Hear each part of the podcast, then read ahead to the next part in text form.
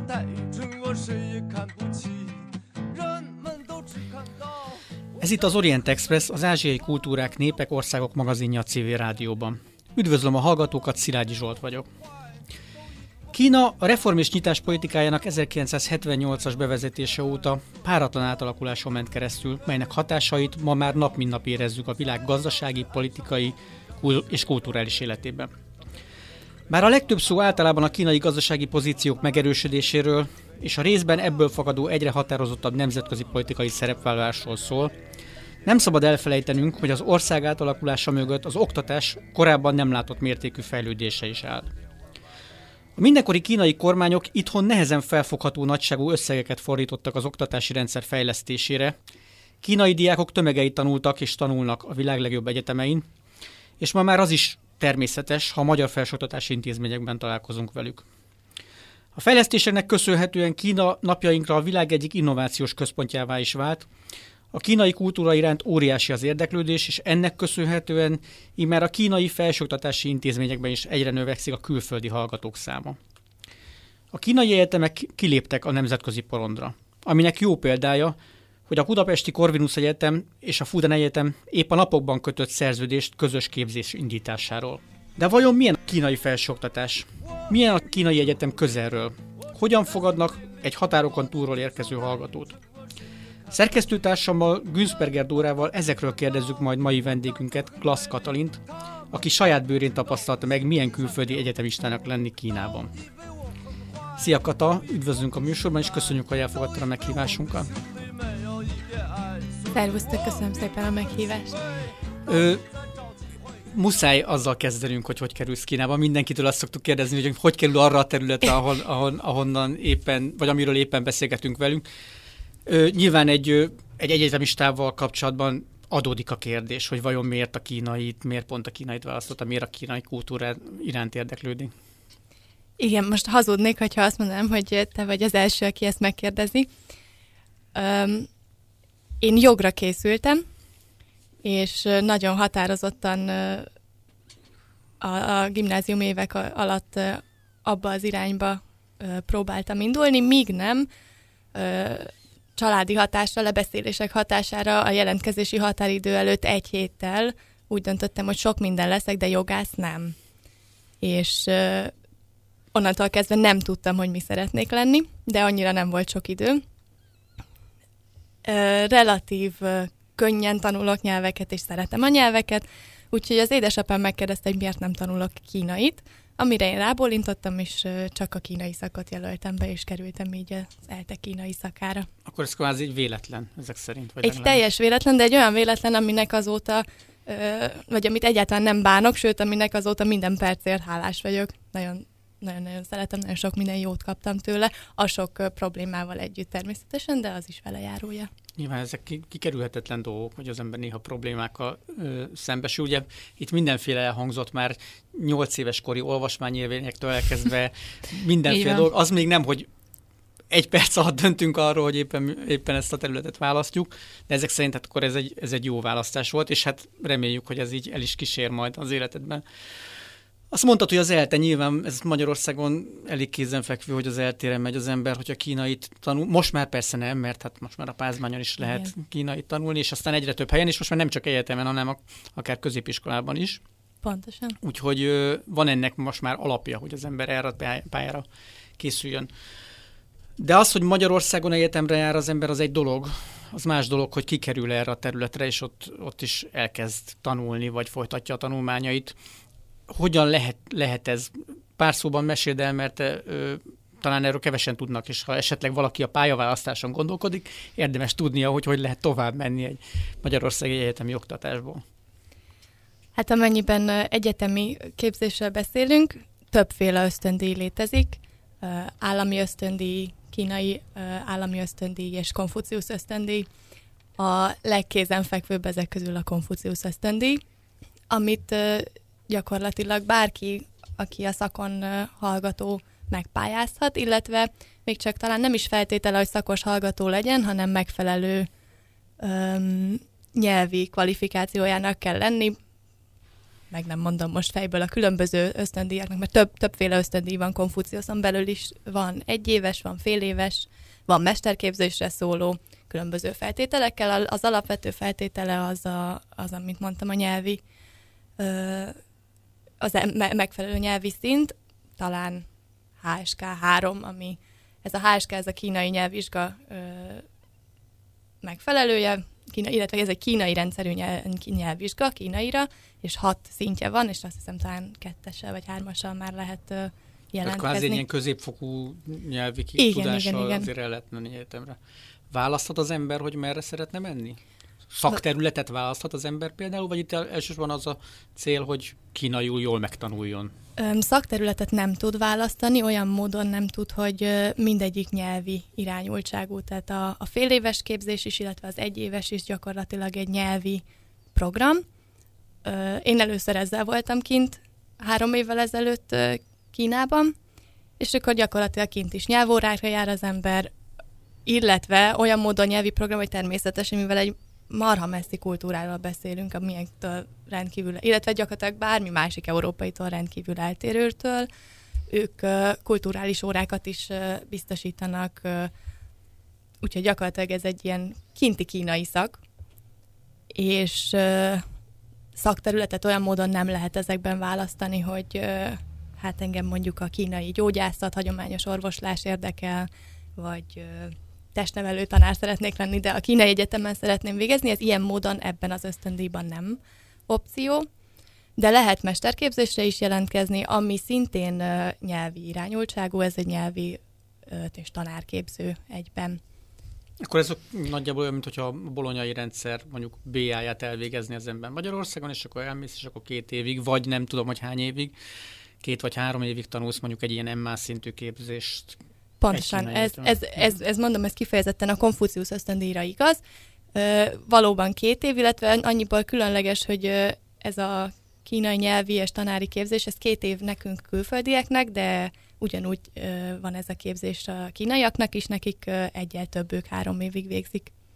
Bocs, hogy kevesebb. Egyetemet, ö, egyetemet választhatsz, vagy azt is előre Egyetemet választhat a, a, az illető, a jelentkező, és 90%-ban ö, oda is sorolják be, amit választott, ugyanúgy, mint itthon a jelentkezésnél lehet rangsort állítani, és akkor azt hiszem, hogy talán kettő helyet lehet megjelölni, és rendszerint az első helyre beszokott kerülni a jelentkező, előfordul, hogy nem, és akkor ajánlanak másikat, értem, amit vagy elfogad, vagy, vagy azt mondja, hogy nem jön, akkor köszöni szépen. És te melyik egyetemet választottad, és miért pont azt? Én kétszer jártam, mind a kétszer Konfucius ösztöndíjjal Kínában. Először három évvel ezelőtt egy Xiamen nevű városban, ami lent található egészen délen, a szárazföldi területen, Tajvannal szemben gyakorlatilag. Hogy annak idején miért azt, annak egyszerű a magyarázata, nem szerettem volna nagyvárosban menni. Persze most azt mondom, hogy kisváros számán azért 4 milliót kell elképzelni lakoshoz hozzá, de pont ezért gondoltam azt, hogy hát Budapesthez képest amikor az ember először kimegy, akkor lehet, hogy nem egy, egy Shanghai méretű városba szeretne hirtelen belecsöppenni, bár utólag azt is elmondtam, hogy az is egy izgalmas dolog. Úgyhogy először is azért, mert ez egy kisváros volt, tengerparti város, és ezt a várost mondták annak idején a legjobb levegőjű városnak, ami a levegő minőségét jelenti Kínában, és azért ott ez nem annyira utolsó szempont. Igen, ez egy nagyon sarkalatos pont, azért erről millió helyről lehet mindenféle információt hallani. Nyilván egy ilyen négymilliós kisvárosról beszélni, ez is elég furcsa. Ö, másodszor merre felé érte? Másodszor pedig az említett Shanghaiban, ott én most kint végzem a mesterképzést, szintén a korábban említett ösztöndíj keretében, és ez pedig Shanghaiban van. Erre majd visszatérünk, mert ugye azt most így azt tudjuk, hogy te itt azért jöttél Magyarországra többek között, hogy tanári gyakorlatot folytass, erről majd azért beszélsz nekünk egy kicsit többet, de, de igazából tényleg azzal, az volt a bevezető végén talán, hogy, hogy hát arról is szeretnénk beszélgetni veled, hogy milyen ez az egész így magyar egyetemistaként Kínában, és milyen az, amikor az ember, jó, nyilván nyelvtudással érkezel, nyilván egy bizonyos kulturális képzettséggel, vagy a kínai kultúrára vonatkozó képzettséggel együtt érkezel. Ugye mi büszkék vagyunk arra, hogy a magyar orientalisztikai szakokon általában ugye nem csak nyelvtudást adnak, hanem azért nagyon fontos az, hogy az adott terület, ország, régió kultúrájával is megismertessék a tisztelt hallgatókat, megismertessük a tisztelt hallgatókat, ugye egy kicsit hazabeszéljek. De hogy, de azért mégiscsak alapvetően más. Tehát amikor leszáll az ember a repülőről, és ott csak kínaiakat rád maga körül, akkor az egy ilyen kulturális sok. Nem. Vagy mennyire az? um, különös módon, igen, sokan mondják, hogy kulturális sok, nekem soha nem volt ilyen jellegű, vagy soha. Tehát a két alkalomból, amikor hosszabb időt töltöttem ki, egyik alkalommal sem volt uh, kulturális sok, de, de az egészen biztos, hogy teljesen más, tehát az, az érzés is teljesen más. Hát nem is tudom, annyiban mind a kettő képzés, amin én most, most veszek részt, vagy korábban részt veszek, az, az hasonló, hogy milyen módon engedik közel a, a külföldi hallgatókat a kínai hallgatókhoz, akár lakhatási szempontból, akár osztályokba sorolás szempontjából. Tehát ugye az, hogy milyen a, a, Kína, milyen a külföldi egyetemista élete Kínában, az több több szemponthoz köthető, köthető magához az iskolához, meg a nem iskolai tevékenységekhez. Hát nyilván, az, nyilván mind a kettő nagyon érdekes, tehát hogy milyen az iskola, hogy működik, ez, ez nagyon fontos, és aztán majd persze váltsunk néhány szót arról is, hogy mi az, amikor nem iskolába jár az ember, mert nyilván az az igazi Kína, tehát amikor ezzel így meg lehet ismerkedni. Ez egy fontos dolog, amit itt említettél, hogy vajon mennyire engedik közel a kínai egyetemistákhoz a külföldieket. Azért ez nem lenne egy evidencia, ez, ez, hogy ez a kérdés felvetődik. Igen, hát azért is gondoltam, hogy ez egy, ez egy jó kiinduló pont az oktatással kapcsolatban, mert, mert gyakorlatilag amennyiben az ember nyelvi képzésen vesz részt, nem sokat találkozik kínai egyetemistával, ha csak nem a kampuszon összefut biciklizés közben, mert ezek tudni kell, hogy, hogy iszonyatos méretű kampuszok, tehát biciklikkel közlekednek legtöbbször rajtuk. Sőt, van, aki autóval, a gyorsabb gyaloglók azok bevállalják, hogy őknek, őnekik bicikli sem kell. Úgyhogy ha csak egy ilyen kantinig való átsétálás során nem találkozik az ember kínai egyetemistával, és nem keresi kifejezetten a társaságát, akkor azért nehéz kapcsolatot létesíteni velük. A nyelvi órák vagy ez a fél éves, egy éves ösztöndíj, amiről most beszélek, öm, keretében külön vannak elszállásolva, az azt jelenti, hogy külön épületblokkokat kapnak.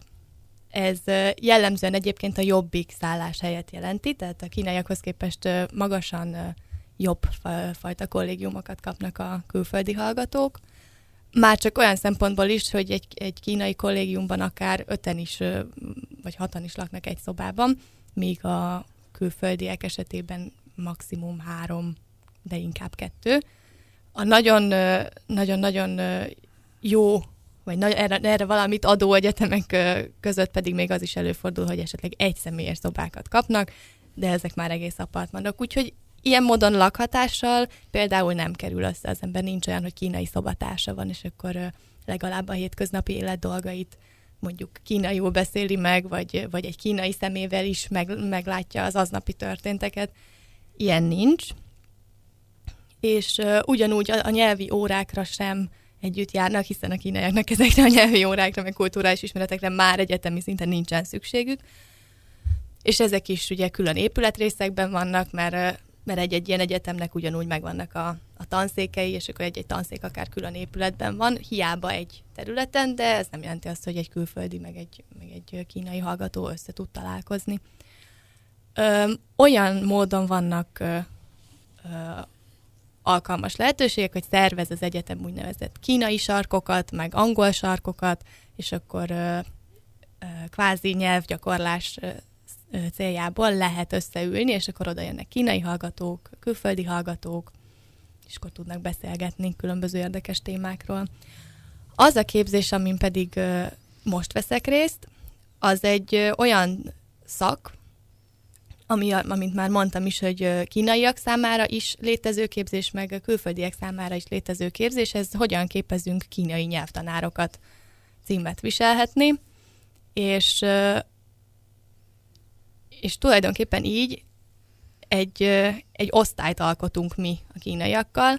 Jelentős, jelentős azonban a külön öm, lévő óráknak a száma, tehát nagyon kevés a közös óránk, azok ilyen nagyon általános ismereti ö, tárgyak, de a, a, a mélyebb tartalmakat, azokat külön tanítják. A, ugyanazok a tanárok, két szomszédos teremben, de, de külön. Mondjuk ez nem feltétlenül hátrány, mert nyilvánvalóan bármennyire is jól beszél az ember, azért nem beszél úgy, mint egy anyanyelvi beszélő, illetve hogyha a két, tehát a külföldi és a kínai osztályt összeraknák, akkor azért az már egy közel 80 fős osztályt jelentene, amivel nem biztos olyan egyszerű ö, megfelelő mértékű előrelépést ö, tenni.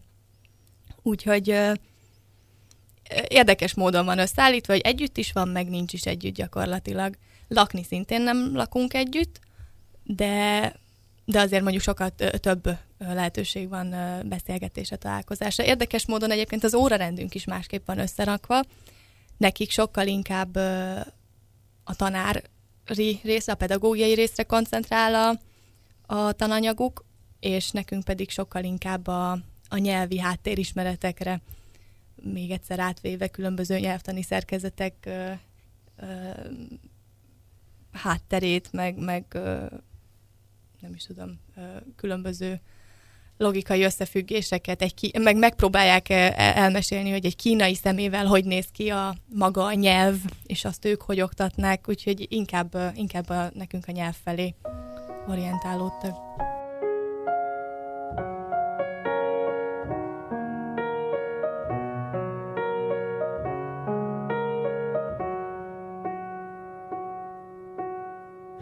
有一点点防备，也没有一丝顾虑，你就这样出现在我的世界里，带给我惊喜，情不自已。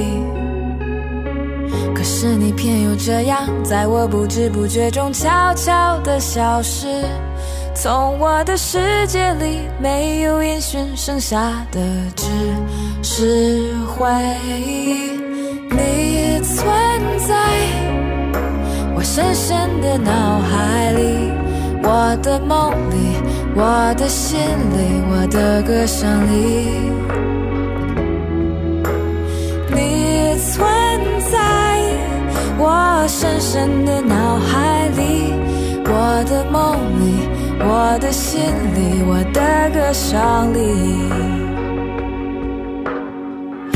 记得我们曾经肩并肩一起走过那段繁华巷口，尽管你我是陌生人，是过路人，但彼此还是感觉到了对方的一个眼神，一个心跳，一种意想不到的快乐，好像是一场梦境，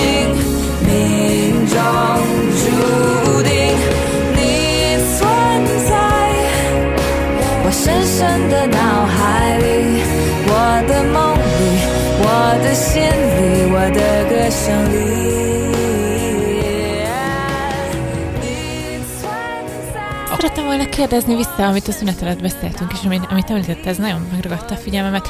Mennyire nyitottak és érdeklődőek a kínai diákok külföldiek iránt? Oda mennek hozzátok mondjuk beszélgetni, nyitnak felétek, elhívnak titeket programokra, vagy ez ilyen, így megvannak ezek a falak a, az órákon kívül is? Ez, ez nagyon vegyes. Jellegzetes, hogy csak úgy érdeklődésből, egyébként ez nem csak diákokra igaz, de konkrétan a diákoknál is, hogy csak úgy érdeklődésből, vagy azért, mert szimpatikusnak talált az utcán, nem fog oda jönni, vagy nagyon kis, kis esély van rá, és kicsi az, az a százalék, amelyik azért jön oda, hogy barátkozzon és kapcsolatot építsen, mindig van valami um, másodlagos szándék, ez általában az angol nyelvnek a gyakorlása. és a tanárok? A tanárok rendkívül távolságtartóak ebből a szempontból, tehát ők nem nem próbálnak meg hát tanárdiák kapcsolat, ez most hülye hangzik, tanárdiák kapcsolatnál többet létrehozni, tehát ők nem, nem érdeklődnek egy tanórán túli kulturális ismerettségen például nem kifejezetten a, szeretnének mondjuk együtt leülni, vacsorázni. Ilyen szempontból azért érezhető az a fajta távolságtartás, amit itt így elgondol az ember, hogy egy ilyen egy ilyen hagyományos társadalom, vagy egy olyan társadalom, ami ugye a kínai és sokkal jobban figyel ezeknek a kulturális hagyományára, hogy, hogy valahogy a, a társadalmi hierarchia jobban érződik egy a hétköznapokban is. Nyilván egy ilyen tanárdiák viszonyban ez azért visszaköszön. Igen, ez, ez abszolút így van, főleg, főleg az idősebb korosztálynál. Nekem mondjuk többnyire, vagy túl, túlnyomó részt idősebbek a, a tanáraim az egyetemen, középkor és fölfele, és minél feljebb megyünk, egyébként annál inkább érezhető. Egyrészt ez egy kicsit furcsa hangzik, de, de egyrészt az, hogy magát nagyon-nagyon fontosnak tartja. Tehát az a fajta sérthetetlenség, hogy, hogy ötlet, meg, meg gondolat sem igazán fér meg mondjuk a diák részéről, tehát hogyha volna valami hozzáfűzni valója az órához, akkor meghallgatja, de mindig lesz rá valami olyan válasz, amiért az biztos, hogy nem volt jó, vagy biztos, hogy nem passzol bele, vagy annyira nem. Vagy, egyszerű, vagy egyszerűen csak hárít, és az, mint hogyha, mint hogyha megbántotta volna a diák azzal, hogy volt valami hozzáfűzni valója, vagy gondolata, egy, egy, egy ilyen védekezésbe kezd, és mondja, hogy hát ő nagyon sok időt készí, fordított az anyag összeállítására, és mondjuk ezzel pont nem találkozott, Úgyhogy minden a tanár tekintélyét nem lehet kétségbe vonni semmilyen formában. Ez, ez, ez nem is áll szándékában senkinek, tehát nem, nem rossz indulatú megjegyzésre gondolok, amikor erről beszélek, hanem akár csak egy, egy, egy észrevételre, vagy egy, egy máshol tanult másfajta megközelítésre. Igen, is. de nyilván ez mondjuk egy, egy európai, vagy egy magyar egyetemen, egy magyar tanára szemben ez valószínűleg megengedhető. Nem mondom, hogy mindenkivel, de általában azt gondolom, hogy ez így belefér az oktatásban. Most en, ezzelhez képest Kínában valószínűleg ezek szerint nem. Tehát ott azért e- ezekre a tanult mintákra nagyon oda kell figyelni ahhoz, hogy az ember így jól érezhesse magát az egyetemen. Igen, igen, tehát kevéssé alakul ki egyfajta párbeszéd a, a diákság és a tanár között. Ugyanaz a reakció a külföldiek felé is? Tehát ha például egy külföldi diák kérdez az óra után, vagy tesz hozzá, tesz megjegyzést az óraanyagához, ugyanúgy reagál a tanár, mint hogyha egy kínai diák teszi ugyanezt? A különbség ott kezdődik, hogy a, a kínai diák nem kifejezetten kérdez, és nem, nem tesz igazán megjegyzést. Valószínűleg ő tisztában van ezzel a ö, sérthetetlenséggel, vagy, vagy jobb, hogyha nem illetve lehet, hogy csak eszébe se jut, tulajdonképpen ez, ez is benne lehet, mert hogy így van nevelve. Ö, úgyhogy ez, amit az előbb is említettem, ez inkább arról szól, hogy, hogy a külföldi kérdez, és ö, látszik rajtuk, hogy tisztában van vele, hogy, ö, hogy ez nálunk szokás, vagy előfordul, és nem, tehát nem, nem rossz indulattal kezeli, de látszik, hogy, amint mondom, hogy nem igazán tudja kezelni. Tehát próbál, próbálja csillapítani, de nem, nem annyira. És ilyen tekintetben éreztél bármi különbséget mondjuk egy kisváros és Shanghai egyetemek között, amelyik ugye nyilván az egyik legnagyobb kulturális olvasztó tége eh, Kínában, és ugye a, a modern Kína jelképes Shanghai, vagy az egyik jelképes Shanghai. Mármint a tanárok, diákok Hát például, igen, tehát hogy kicsit más a hangulat-e, van-e valamilyen, tehát közelebb áll egy mondjuk esetleg a mi, mi általunk ismert mintákhoz, vagy ez érezhető vagy pedig ott ugyanolyan zárt és meghatározott ez az egész? Én ne, nem éreztem, a, az uh-huh. oktatás részen nem éreztem uh-huh. Uh, különbséget a kettő között. Uh-huh. És mi van akkor, amikor kilép az ember az egyetemre? Mert ugye ez még egy nagyon fontos kérdés. Hát amikor kilép az ember az egyetemről, az kisvárosban és Sánkhájban teljesen más, az emberi reakciókat tekintve is. Tehát ahogy mondtam, hogy hogy a, a, kínai diák az, az valamilyen motivációval keresi meg az embert, de hogy különös barát, barátságok csak úgy nem ö, szövődnek. És miért mondtam azt, hogy ez nem csak a kínai diákokra igaz, ö, vagy hogy ez a különböző reakció, mert, nem, mert hogy nem csak a kínai diákokra igaz. A kínai ember is olyan, hogy az én tapasztalatom szerint, és ez inkább a kisvárosra jellemző, kétféleképpen reagál a külföldire és mondjuk ebben nem szerepel másodlagos vagy hátsó szándék, de az egyik az rendkívül barátságos, és nagyon nyitott, és minden érdekli, és azonnal bájcseveg. A másik pedig rendkívül elzárkózó, és egyáltalán nem érdeklődik, harag, kifejezetten haragszik, hogy te mit, mit keresel ott, és, és inkább ne is beszélgessünk.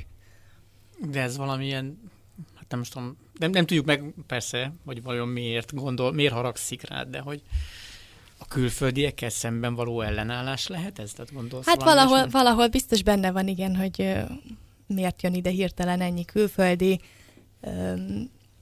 elveszi előlünk a jó lehetőségeket, vagy tehát nem, ne, ilyenekre tudok gondolni. Nem, az én tapasztalatom szerint kevés az, ami a kettő között van, és van egy egészséges távolságtartás, de azért barátságos, ilyen, ilyet nem nagyon tapasztaltam. Vagy nagyon örül, vagy pedig nagyon elzárkózik. És milyen arányban van jelen ez a két reakció? Nekem, nekem inkább az első az, ami több volt, tehát nagyon tehát, hogy pozitív sok, Igen, van. igen, nagyon sok olyan kínaival találkoztam, akivel mind a mai napig, akár az első, tehát a három, vagy most már lehet négy évvel ezelőtti kintlétem alatt ismerte, ismerkedtem meg, és mind a mai napig megvan velük a kapcsolat. Jó és rendszeres kapcsolat, tehát hogy nekem inkább az elsőből van több tapasztalatom, de volt, volt negatív is, most mondjuk egy különös történet se jut eszembe. De... És ebben, ebben ilyen életkori különbségeket érzel? Tehát mondjuk nyilván te a saját generációdat találkozol többet, meg gyakrabban, és akkor gondolom, hogy esetleg onnan több pozitív ilyen tapasztalásod van, mint mondjuk az idősebbek közül, akik, akik még nem fiatalkorúban még nem láttak ennyi külföldit az országban. Igen, hát nekem valóban, tehát ezek a megmaradt kapcsolatok, ezek uh, ilyen 20-as, 30-as éveikben járó uh, ismerősök, de azért, azért azt kell, hogy mondjam, hogy, és ez lehet egyébként egy egyéni tapasztalat, és lehet, hogy nem általánosítható, hogy nekem az idősebb korosztályjal is ez volt a tapasztalatom, hogy, hogy volt, aki nagyon szeretettel fogadott, és menjek hozzá vacsorázni, meg természetesen nem feltétlenül úgy, hogy nem ismertem senki mást a családjából, lehet, hogy a, az unokát ismertem, és ezért aztán barátságosan fogadott, de volt olyan is, aki, aki nem kifejezetten. De egy buszon is egyébként egy, egy, az idősek is. Van, amelyik kedvesen rámosolyog a másikra, mármint, hogy mint külföldire, úgy értem, meg van, amelyik összeráncolja a szemöldökét, és elfordul. Tehát, tehát szerintem ez mindenütt így van a világ már melyik pontján. Tehát... Igen, úgyhogy... És hogyan állnak azokhoz a külföldiekhez, akik nem beszélik a nyelvüket?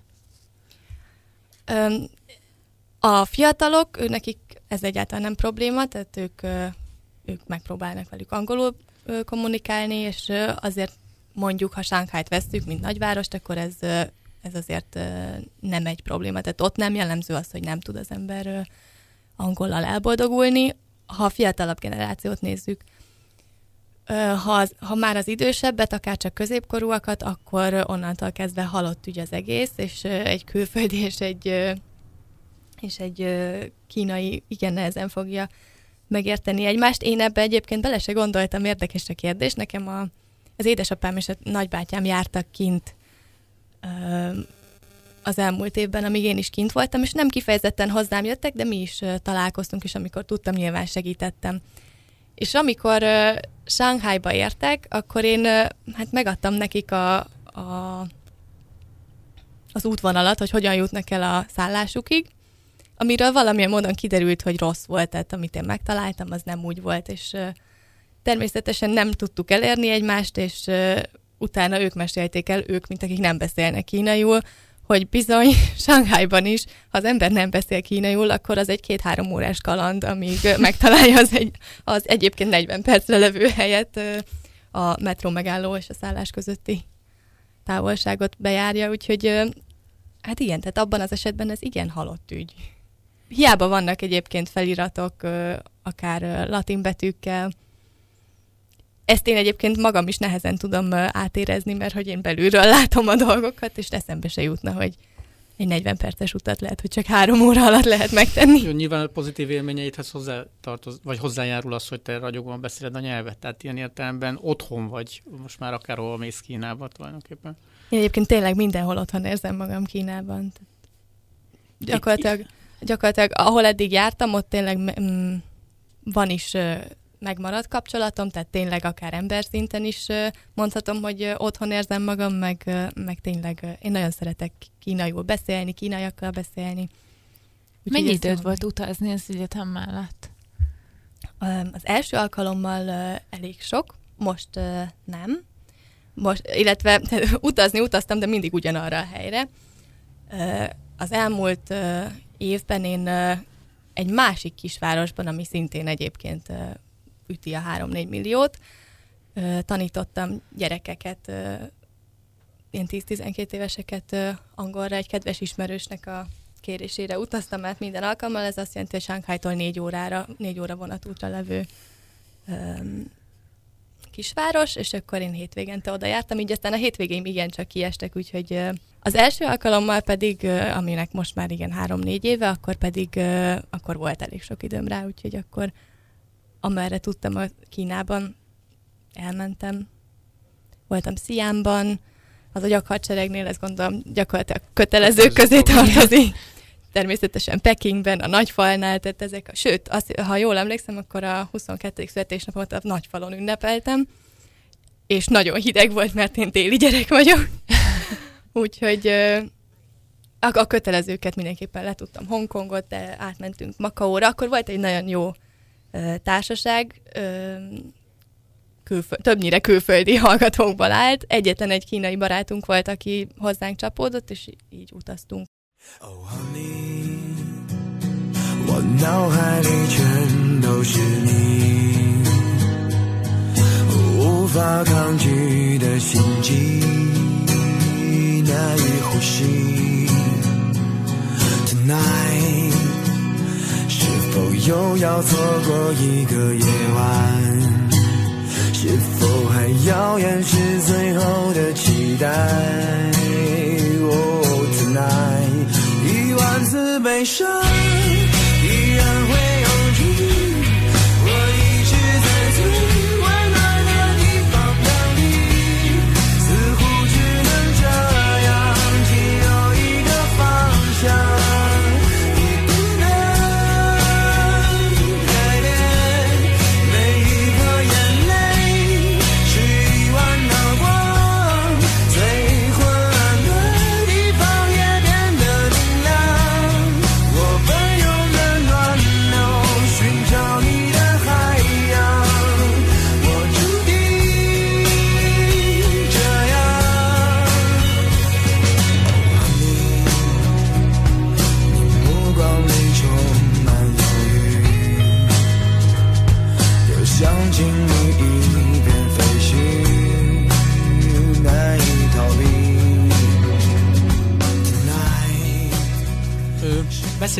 korábban, hogy te most már nyelvtanárnak tanulsz kint.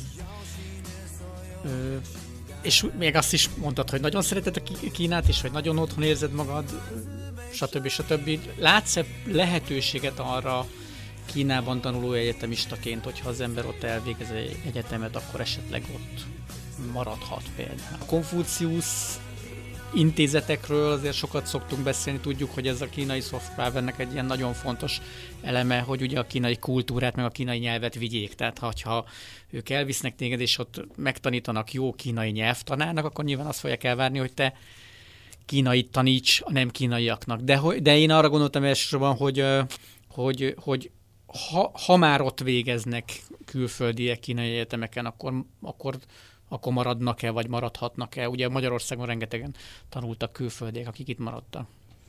Hát vannak, és ez most kifejezetten Shanghai-ra jelentősen igaz, nemzetközi iskolák, mondjuk középiskolák, akik keresnek tanárokat, mondjuk ők is elsősorban ugye nem kínai nyelvoktatókat, mert az helyben is akad anyanyelvi, de, de mondjuk, mondjuk angol vagy egyéb tárgyak oktatására. Tehát van rá lehetőség, hogy az ember külföldiként akár oktatási területen is kint maradjon. Öm, de hát nyilván mondjuk ezek véges lehetőségek. Illetve régebben jellemző volt, hogy, és megint csak kifejezetten az angol, mert érdekes módon a kínaiaknak ebben nagy lemaradásuk van az, a nemzetközi nyelv elsajátításában. Hogy gyakorlatilag bárki ki tudott menni diplom, akármilyen végzettséggel, diplomával, és akár középiskolában, akár egyetemen angol tanárként elhelyezkedni. Ma attól függően, hogy melyik városról beszélünk, ez még mindig így van, talán annyiból szűkült, hogy legalább tanári végzettségnek kell lennie, és nem kell konkrétan angol szakosnak, de legyen tanárvégzettsége, és akkor tud ilyen módon kint maradni, szintén ö, középiskola egyetem is szóba jöhet. De olyan nagyvárosban, mint Shanghai, ez mondjuk azért nem akkora probléma, és ott kevésbé van. Tehát ott akkor szakos tanárokat keresnek a megfelelő helyre megfelelőeket, úgyhogy így oktatás területén mondjuk ott ö, szűkebb a keresztmetszet. Hát mindenféle tekintetben szerintem egyre nagyobb verseny van Kínában, én azt gondolom. Tehát mondjuk, hogy tényleg 10-15 évvel ezelőtt, ha egy külföldi, egy európai vagy egy amerikai megérkezett, és azt mondta, hogy én külföldi vagyok, tudok valamit, azt szívesen mondom, akkor azt, azt, azt szívesen fogadták. Ma meg már ők válogatnak, azért ez, Igen, ez igen, teljesen igen. egyértelmű. Milyen, milyen, beszéljünk egy kicsit a, tényleg az oktatáson kív, kívüli dolgokról, hogy milyen egyetemistaként, vagy fiatalként, fiatal külföldiként Kínában mozogni, milyenek, milyenek a kortársaid, hogy látod őket? Tehát nyilván tudjuk, hogy nagyon modern a társadalom, és nagyon sok a fiatal, rengeteget használnak mindenféle kütyüket mondjuk így, és ők, náluk ez a, az internetes kultúra, ez teljesen hétköznap és, és átlagos, mint ahogy persze Magyarországon is már ennek a korosztálynak. Ö, de azért azt is tudjuk, hogy mondjuk ők nem Facebookoznak, hanem saját saját Facebook-szerű applikációik vannak, hogy érzel valamilyen különbséget vagy átjárhatóságot a kettő között, mennyire figyelnek külföldre? Um, ez változó, ez egyébként abszolút emberfüggő. Van, akit nagyon-nagyon érdekel, és igyekszik külföldi hírekhez is hozzájutni, meg van, akit egyáltalán nem érdekel, és teljesen jól el van az otthoni környezetében.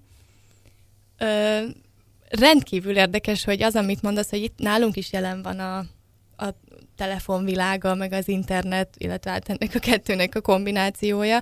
Ez igaz, de gyakorlatilag Kínában azt tudom mondani, hogy hogy ennek a, a, a nem is tudom hányszorosra, tehát ez, ez a köbön, meg még az is a köbön gyakorlatilag. Tehát ha nincs telefonja az embernek, és ezt nekem mind a két alkalommal sikerült megtapasztalnom, gyakorlatilag ahogy megérkeztem, tönkrement mindkét alkalommal a telefonom. Ha nincs telefonja az embernek, az olyan, mintha nem létezne.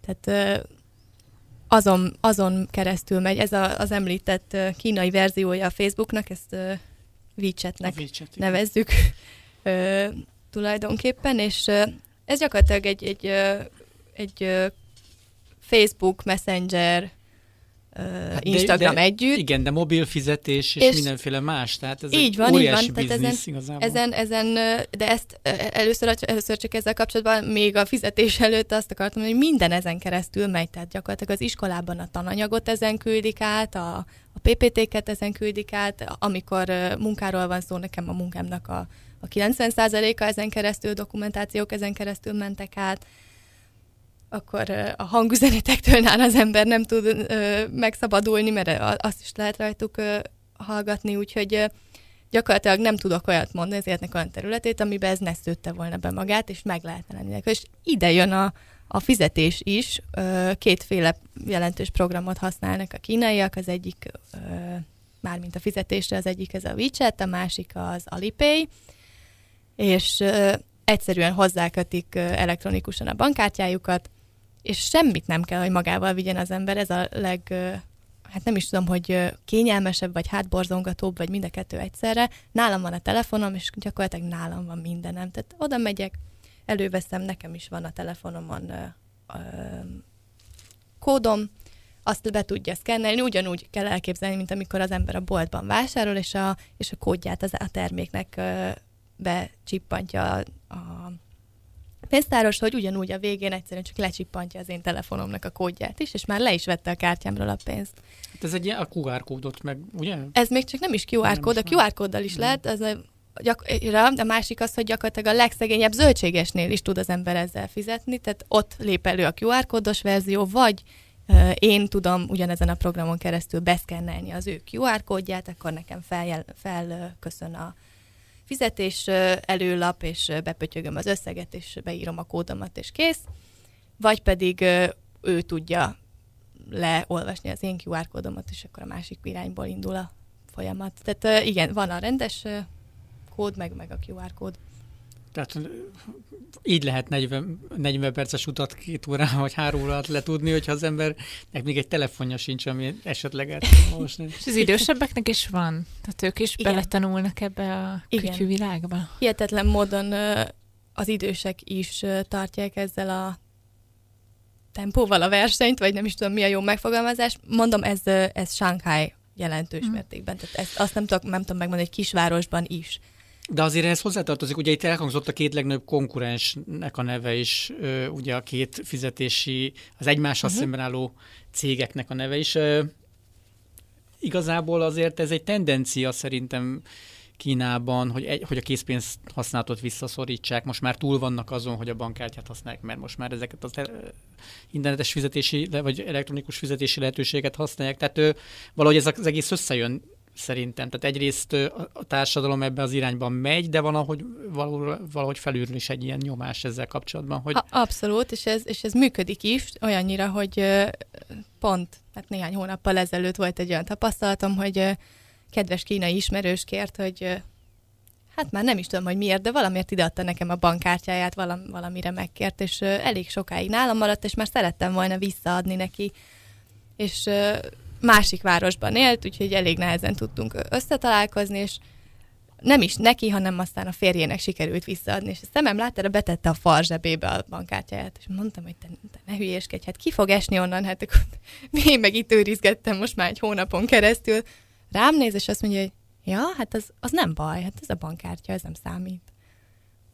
Mert ez már nem számít. ezek a telefon. Ezek, ha a telefon lett volna, igen, akkor lehet egy kicsit jobban aggódik. És ezt a fajta modernizációt, ezt ére, érzed a, a hétköznapi kommunikáció más terül- területein is érezhető ez, a, ez, ez bárhol máshogy? Persze, nem, tehát nem csak fizetésre alkalmas applikációik vannak, hanem például um, taxiba sem száll be rendszeresen úgy az ember, hogy leinti. Három évvel ezelőtt még ez volt a menő, hogy ho- ki tud hamarabb odaszaladni a taxihoz. Most már nem int le senki semmit, hanem szintén többféle. Sőt, egyébként ezek az applikációk össze is fonódnak, és akkor az egyik applikáción belül el, el tudod érni a másiknak a funkcióját, és akkor ezek, ezeknek az egyike például, hogy taxit tudsz fogni.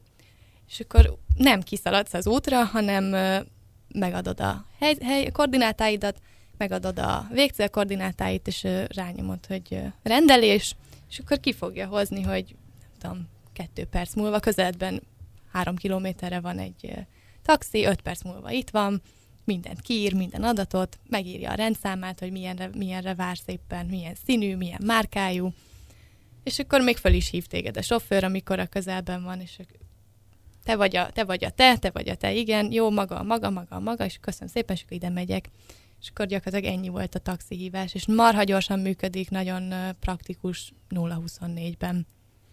De ugyanúgy van ö, ö, ilyen program például biciklibérlésre, ö, köz, kö- közösségi biciklizésre, tehát mint a mint a, a, ahogy ez itthon is megvan, csak annyiból annyiból különbözik, hogy a biciklin van az ár, tehát gyakorlatilag bárhol le tudja tenni az ember, használja ezt a kis applikációját, applikációval beolvassa a biciklin levő QR kódot, QR kód beolvasáskor kap egy zár, zár, zárszámot, vagy egy, szá- egy számsort, amit a zárba bepötyög, és kinyílik az ár a biciklin, elmegy szépen két sarokkal odébb, két sarokkal odébb leteszi, bezárja a biciklizárat, és ennyi volt a használat, és akkor ennek is minimális díja van egyébként, tehát így Igen, de nyilván azért ezek kínaiul futnak ezek az applikációk, ezt kell tudni kín, kínaiul, és ahogy mondjuk sokat beszélünk arról, hogy a hétköznapi kommunikáció, ilyen személyes kommunikáció egyre szűkebb. el, elmarad abszolút. Ott még el lehetne mutogatni, de hogyha az ember már csak a telefonjától függ, és a telefonja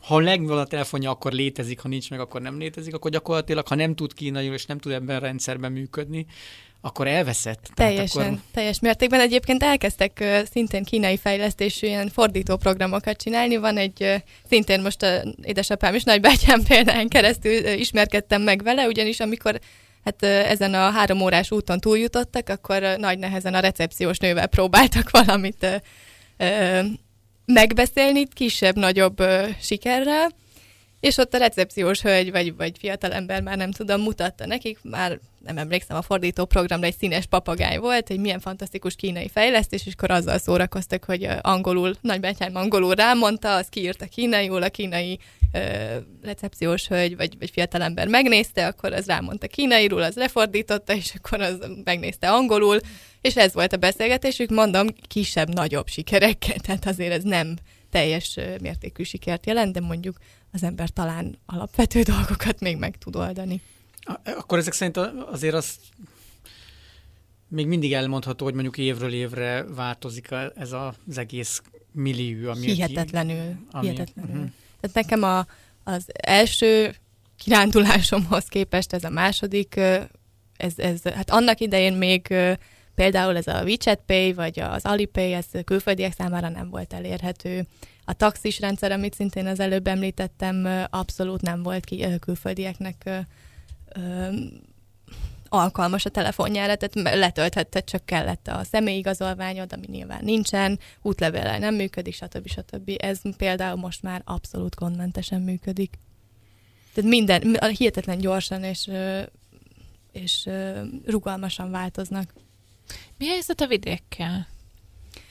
Vidékről teljesen friss információm, információim nincsenek. Korábbról ö, van, és hihetetlen a kontraszt, tehát ez a, tényleg ez a palota és a, és a bedöltetejű ház megfér egymás mellett kategóriába esik. Én jártam olyan helyen három vagy négy évvel ezelőtt, ahol, ö, ahol én voltam az első külföldi.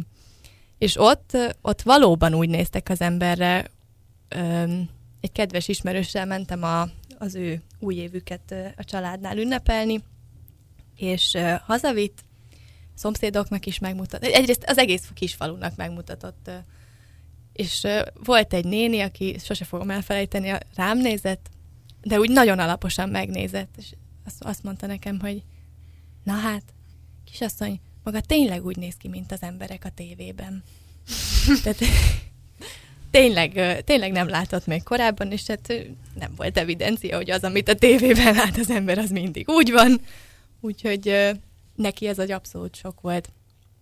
Hát igen, mondjuk ez azért meglepő, tehát mondjuk 20-30 évvel ezelőtt, ha egy ilyen történetet hallunk, akkor kevésbé lepődünk meg azon, mint hogyha mondjuk 2016 vagy 15 körül. Igen, hozzáteszem, ez tényleg egy nagyon-nagyon pici hely volt, tehát a pici helynek a pici kihelyezett Jó, de úgy nézett ki, mint az emberek a tévében, tehát mondjuk tévét igen. már nézett a néni. Ezt úgy, akartam mondani, igen, hogy az is kiderül, hogy tévé van, tehát igen. áram is van. Igen, igen, igen.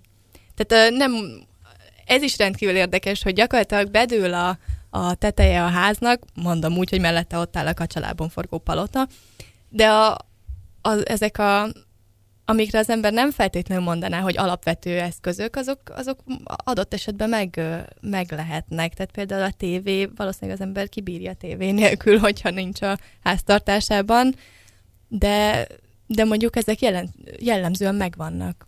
De egy másik érdekes szintén erre a kontrasztra, egy másik kirándulás alkalmával, ez szintén nem, nem a mostani alkalma, hanem néhány évvel ezelőttről, egy egy Huisán nevű hegyhez mentünk kirándulni, és, és egy ilyen diákszállóban laktunk a, csoportársaimmal együtt, amit egy fiatal ember vezetett, valószínűleg családi vállalkozás volt, vagy legalábbis úgy nézett ki, és megkérdezte tőlünk a, a srác, hogy mit szoktunk enni, mi a, mi a fő étkezésünk, és hát elkezdtük mesélni, hogy hát általában valami hús krumplival, vagy saláta, vagy hát ilyen általános dolgokat, és visszakérdeztünk, hogy és ti mit szoktatok enni?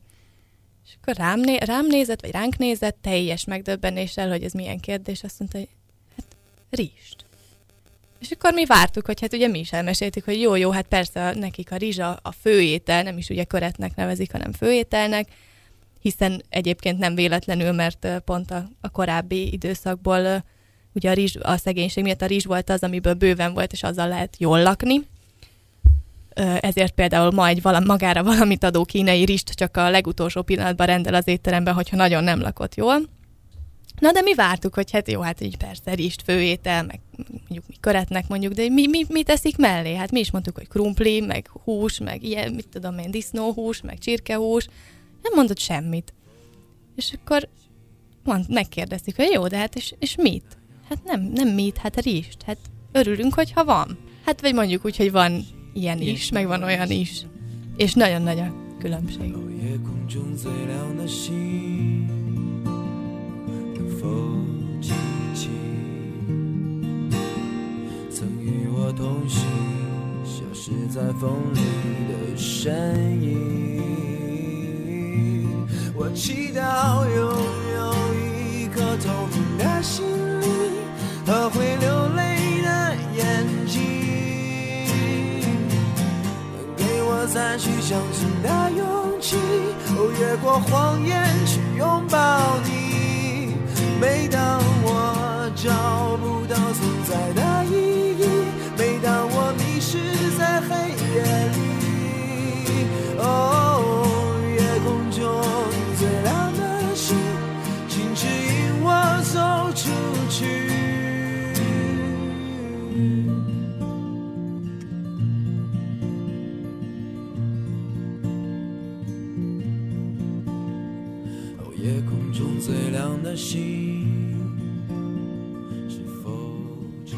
városban, Sankhájban mennyire, mennyire tudnak bármit is Magyarországról? Hallottak már?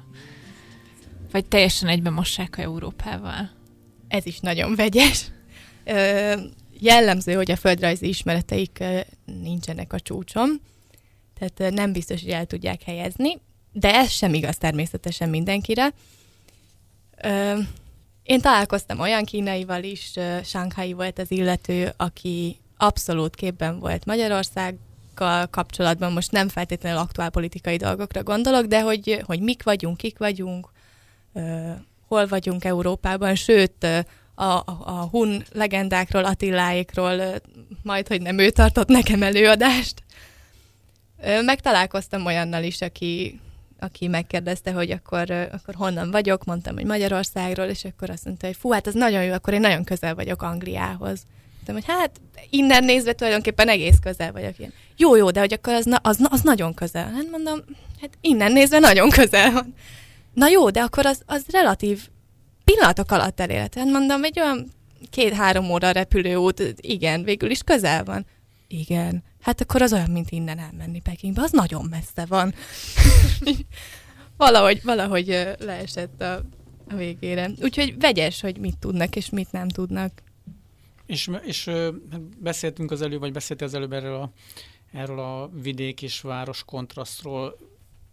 Ö, mennyi vidéki diákkal találkozol az egyetemeken? Tehát, hogy lehet tapasztalni, hogy beköltöznek, sokan beköltöznek, és akkor ott, és vajon ott Vannak. maradnak el, ezt jó lenne tudni.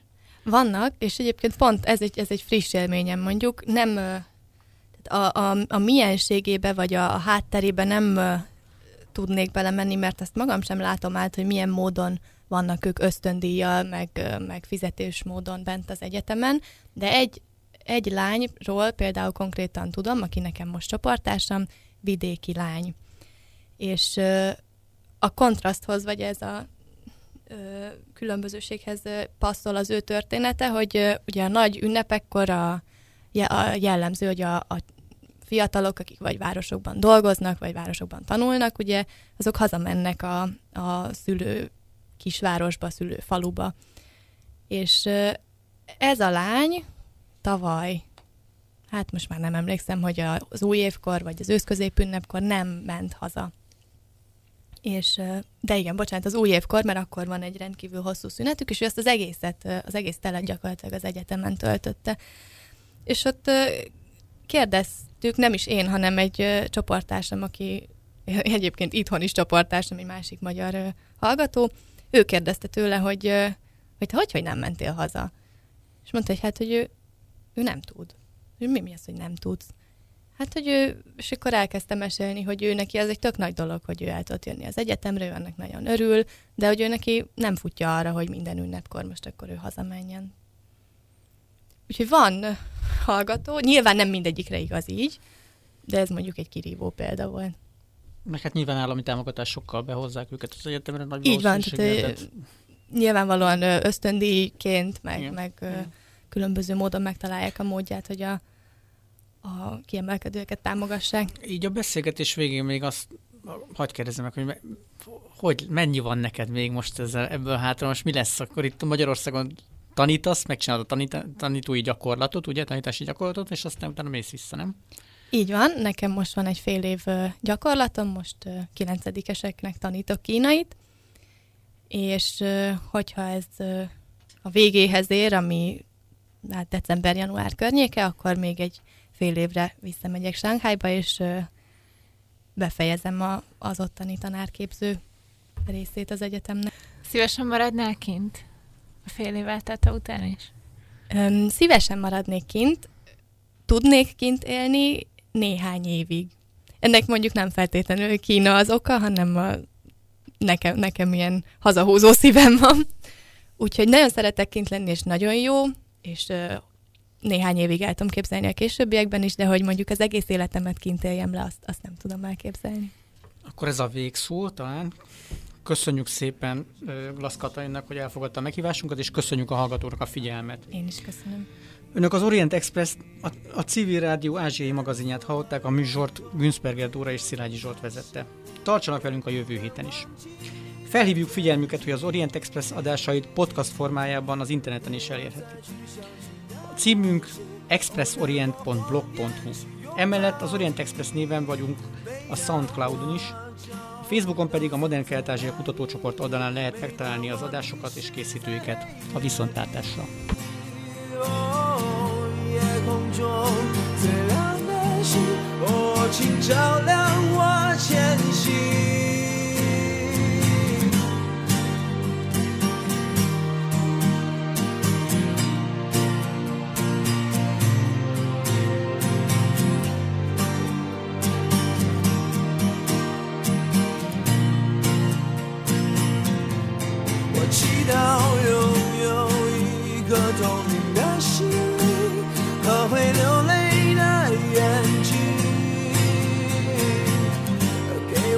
去相信的勇气。哦，越过谎言去拥抱你。